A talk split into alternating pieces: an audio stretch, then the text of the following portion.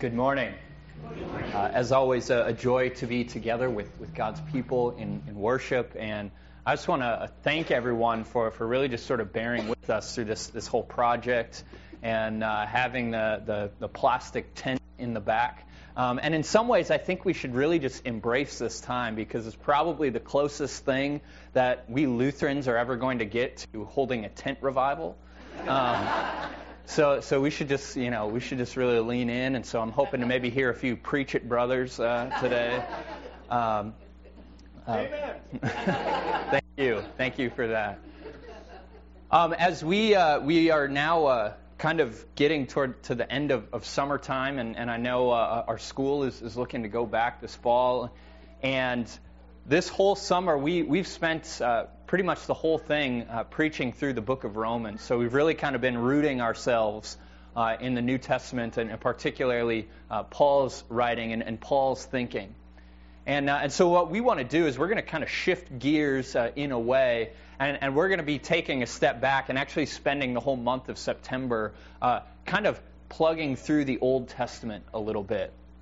And specifically, what we're going to do over the next four weeks, or five weeks, I guess, including today, as we're going to take a look at, at these major promises and covenants that God makes with his people. And, and as we do that, I hope one of the things that, that you begin to see is that sometimes the way that we approach the scriptures is, is maybe a, a little bit broken. I know if you're like me, that, that maybe you, you kind of grew up thinking that, oh, well, the Old Testament, that is about the law. The Old Testament is all about this, this God of wrath and this God of anger and this God of judgment. And, and it's the New Testament, that's where it's at for us. Because in the New Testament we have Jesus and, and we have the gospel, and it's plain and it's clear and, and it's explicit. But you see, I think as we kind of walk through the Old Testament, and what we see is we see this God who continues to pursue his wayward people. Uh, we see a God who, who makes promise after promise to, to lost and broken people like us. And it's really in the pages of the Old Testament and God's story with his people, Israel, that what he planned to do in Jesus begins to take shape. And we see in these promises what the gospel is really about. And the first promise that, that we pick up comes immediately after sin enters the picture. Uh, this, this promise is often referred to as the proto-evangelion, the, the first gospel. That, that it's here that, that we f- see this, this first picture of what God is going to do to rescue and redeem the world. And I have to say, this is one of my favorite texts in all of Scripture. Uh, not because I delight in, in reading about our fall into sin as humanity, but because I just think that there is so much depth here to God's Word to us. There's so much depth in what these scriptures say to us, and they speak so profoundly to us today, especially when we think about the fact that these were written over 3,000 years ago. But we should come to expect no less from, from God's Word to us. And so this comes to us right after God has made the, the heavens and the earth, that He's made creation and He's filled it with His creatures. And then in chapter 2, God creates man from the dust of the earth, and He creates woman as His perfect companion from His side. And God places them in the garden, and we're told that they're put in the garden to work it and to serve it. We get the sense that, that the creation of man and woman is for them to, to exercise God's rule and dominion over the, over the earth, not by exploiting it, but by caring for it. But then it's in chapter 3 that we're introduced to this new character. It says, Now the serpent was more crafty than any other beast of the field that the Lord God had made. And he said to the woman, Did God actually say, You shall not eat of any tree in the garden? And the woman said to the serpent, We may eat of, of, the fruit of the trees in the garden, but God said, You shall not eat of the fruit of the tree that is in the midst of the garden, neither shall you touch it, lest you die. But the serpent said to the woman, You will not surely die, for God knows that when you eat of it, your eyes will be opened, and you will be like God, knowing good and evil. So when the woman saw that the tree was good for fruit, for food, and it, it was a delight to the eyes, and that the tree was to be desired to make one wise, she took of its fruit and ate. And she also gave some to her husband who was with her, and he ate. Then the eyes of both were open, and they knew that they were naked, and they sewed fig leaves together and made themselves loincloths. So here we're, we're introduced to this serpent. And the text says that the serpent was more crafty than, than all of the other beasts of the field that God had made. And now there's an interesting thing that nowhere in this text, and, and actually nowhere in the Old Testament, is the serpent associated with the devil. Nowhere in this text, or nowhere in the Old Testament, is the serpent associated with sort of some kind of supernatural evil. And We read the text and it just simply says the serpent and leaves it at that. But at the same time, as we jump ahead to the New Testament, as you read Paul in Romans 16, he speaks pretty clearly that the serpent is Satan the adversary of God. If you look at Revelation, chapter 12 and chapter 20, St. John there refers to Satan, the adversary, the devil, as that ancient serpent. So the New Testament writers seem to have no problem with associating this character with the devil. And so I think that perhaps neither should we. But that doesn't somehow get us off the hook here. That, that we see here that yes, sin and evil is a force, a power out there, outside of ourselves, greater than just us. But we also see that sin and evil is something that emanates from the human heart, an idolatrous desire. And both of these things are true. Just because this temptation is brought about by the enemy who questions the Word of God does not mean that we are somehow not complicit in sin. So Adam and Eve, they're, they're led into temptation. They're led into this temptation to, to be like God, knowing good and evil. And immediately as they fall into temptation, their idolatry and sin, it leads them to fear. It leads them to guilt and shame. They feel like their bodies are something that they have to hide, and so they seek to cover themselves. They seek to hide from God. But you notice that as soon as Adam and Eve begin to try to hide from God, what does God do? He begins to go and search. They heard the sound of the Lord God walking in the garden in the cool of the day, and the man and his wife hid themselves from the presence of the Lord God among the trees of the garden. But the Lord called to the man and said to him, Where are you? And he said, I heard the sound of you in the garden, and I was afraid because I was naked, and I hid myself. He said, Who told you that you were naked?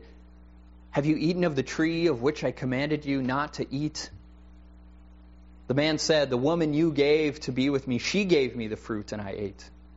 Then the Lord God said to the woman, What is this that you have done? And the woman said, The serpent deceived me, and I ate. You notice that as God pursues them and he asks, Have you done what I, what I think you've done? Adam and Eve, they, they immediately begin to try to shift blame. The woman, the woman you gave me. It was her. She, she gave it to me and I ate. The serpent. It was the serpent's fault. The devil made me do it. He deceived me and I ate.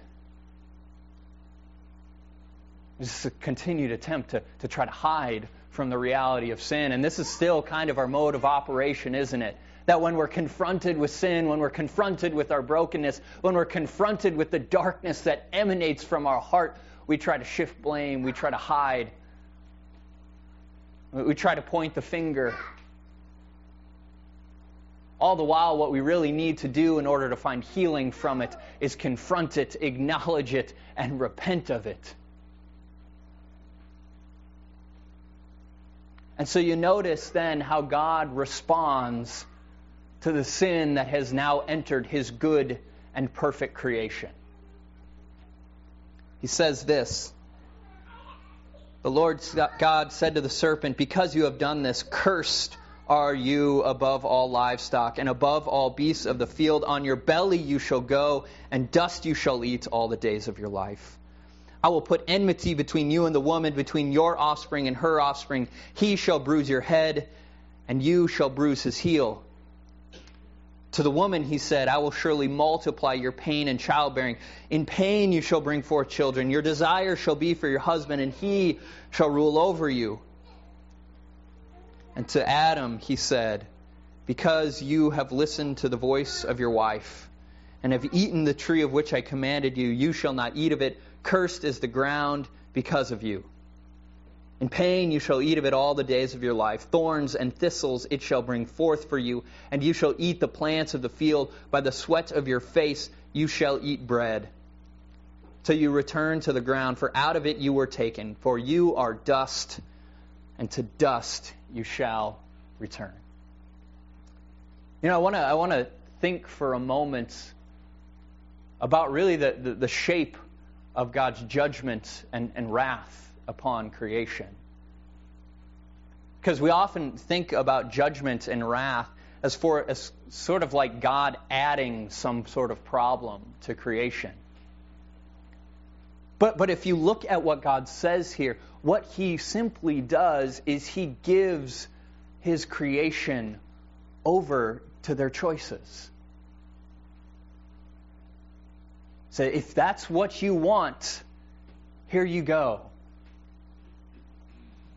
and you will reap the fruit of your sinful and idolatrous choices.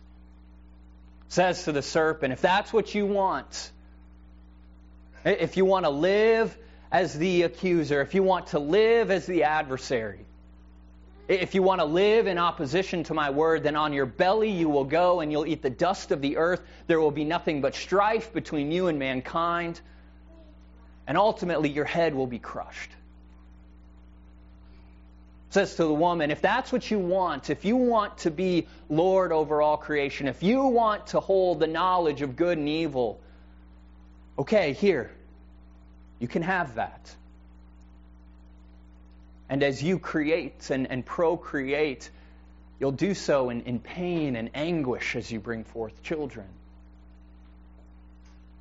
And that relationship between you and your your husband, that was supposed to be a partnership, one of protection, will now be one of strife and competition.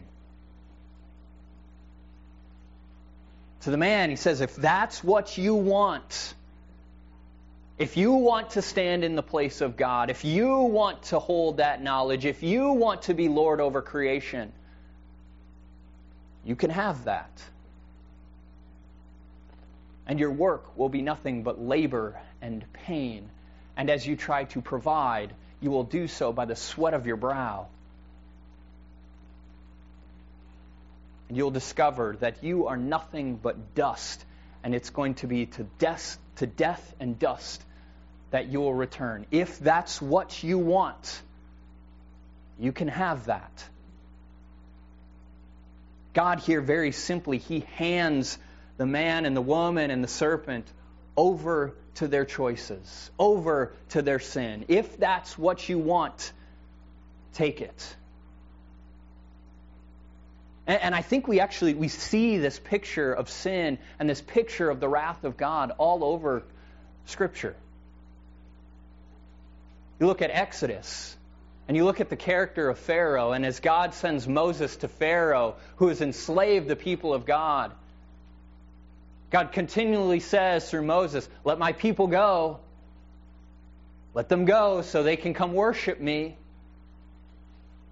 And time and time again, God says plague after plague, and Pharaoh says, No, I won't let them go.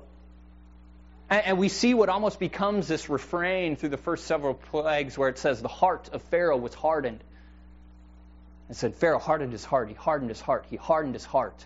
He opposes the ways of God. And eventually, plague number six, the scripture says that God hardened Pharaoh's heart.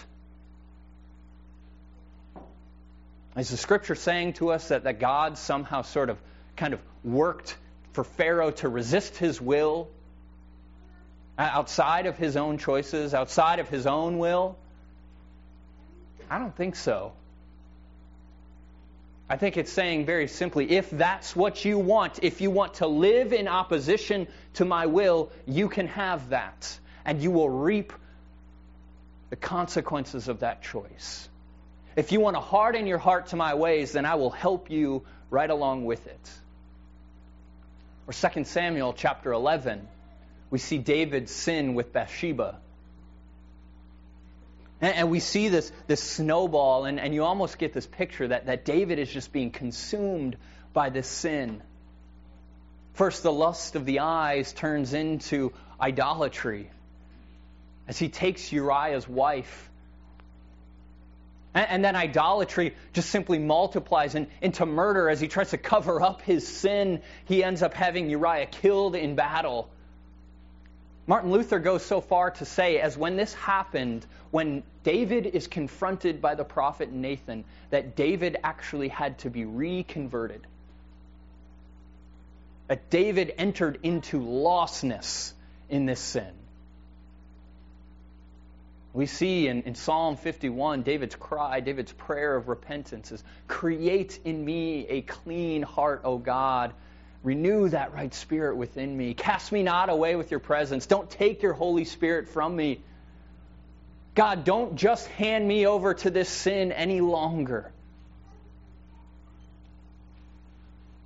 And still today, the shape of God's wrath that we experience is simply God handing us over to those wicked and idolatrous choices.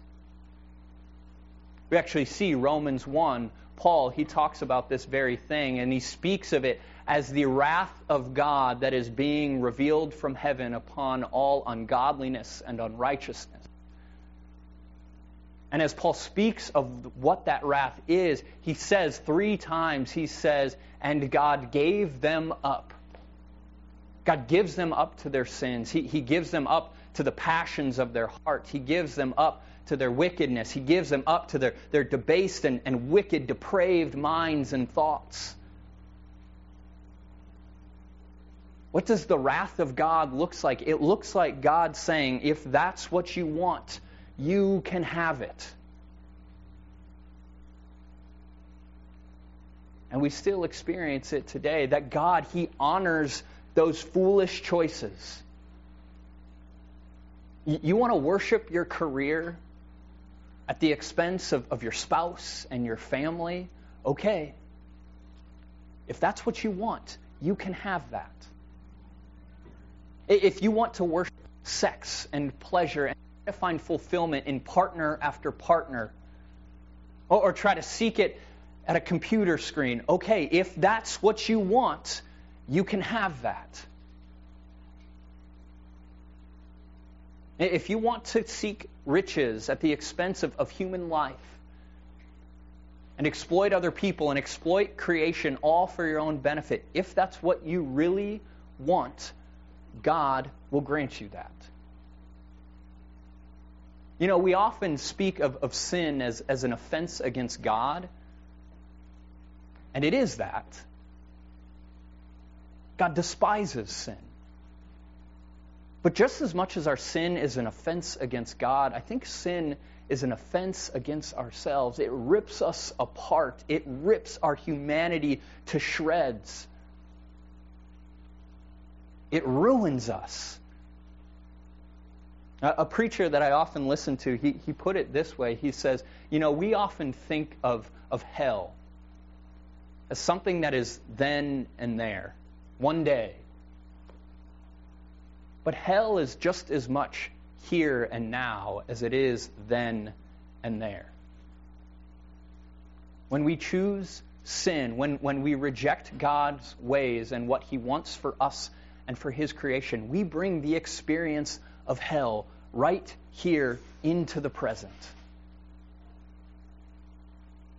And the wrath of God simply takes the shape of Him saying, if that's what you really want, You can have that. But you know, sometimes what I think we do is when we speak of, of the weight of sin and, and we speak of God's wrath and his judgment upon sin, we sort of make God out to be this, this angry, harsh, impartial judge whose only concern is enforcing the letter of the law.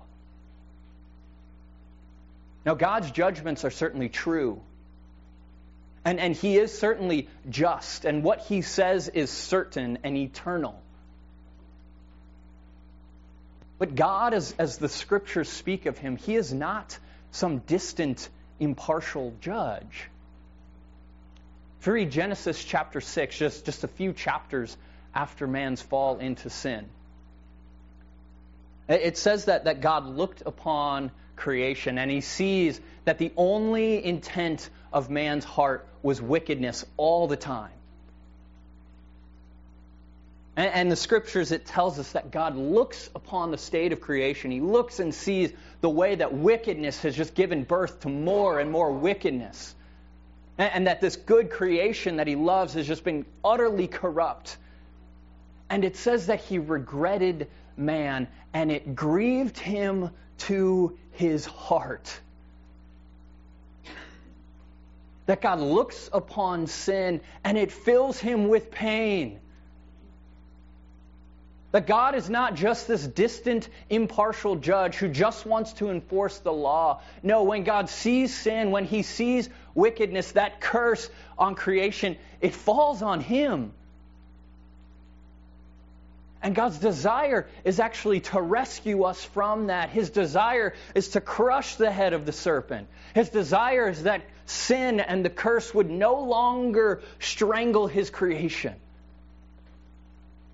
Because this is what the cross of Jesus is about. The cross of Jesus is God's way of putting humanity back together. That, that the cross, yes, it is about clearing us of, of cosmic guilt, but it is about that and so much more. The, the cross is the way that God deals with sin where he places the curse upon creation and he takes it into himself in Jesus so that we could be set free from it. On the cross, what Jesus is doing is he is drinking the cup of hell so that it would be drained for you and me. 2 Corinthians chapter 5, God says, Paul says through, or God says through Paul, that in Christ, God was reconciling the world to himself, not counting their trespasses, not counting their sins against them. God's intention was never just to leave us under the curse of sin, never intended just to give us over to those choices eternally. But actually, I believe that even in that curse, even in that wrath, God is and was pursuing us. Because it's in reaping the fruit of those choices that causes us to long for His redemption. When, when we experience the consequences of sin, it causes us to see that, that fulfillment is not found down that path. At the curse of sin, it causes us to turn and, and long for God to be our rescuer. And it's in Jesus that that rescue is found. It's in Jesus that we see the redemption that he offers to us. When your life is in the pit, he calls you, reach out, cling to that cross by faith because he wants to put you back together. You know, I think when it's when it's all said and done, uh, there's really ultimately two ways for us to respond to the curse of sin. We could keep trying to run and hide. We could keep trying to cover our, our guilt and our shame and our fear. We, we could try to cover it with our works. We could try to run from it by just sort of giving ourselves over to, to desires and lawlessness. Or we can quite simply repent and believe the gospel. We can repent and, and, and, turn from that sin and turn back to the God whose desire has always been to rescue us from the curse. We can repent and believe and cling to Jesus and, and look to Him for that rescue, look to Him for that redemption. Because it's in Jesus and it's in His cross that God is putting humanity back together. Amen?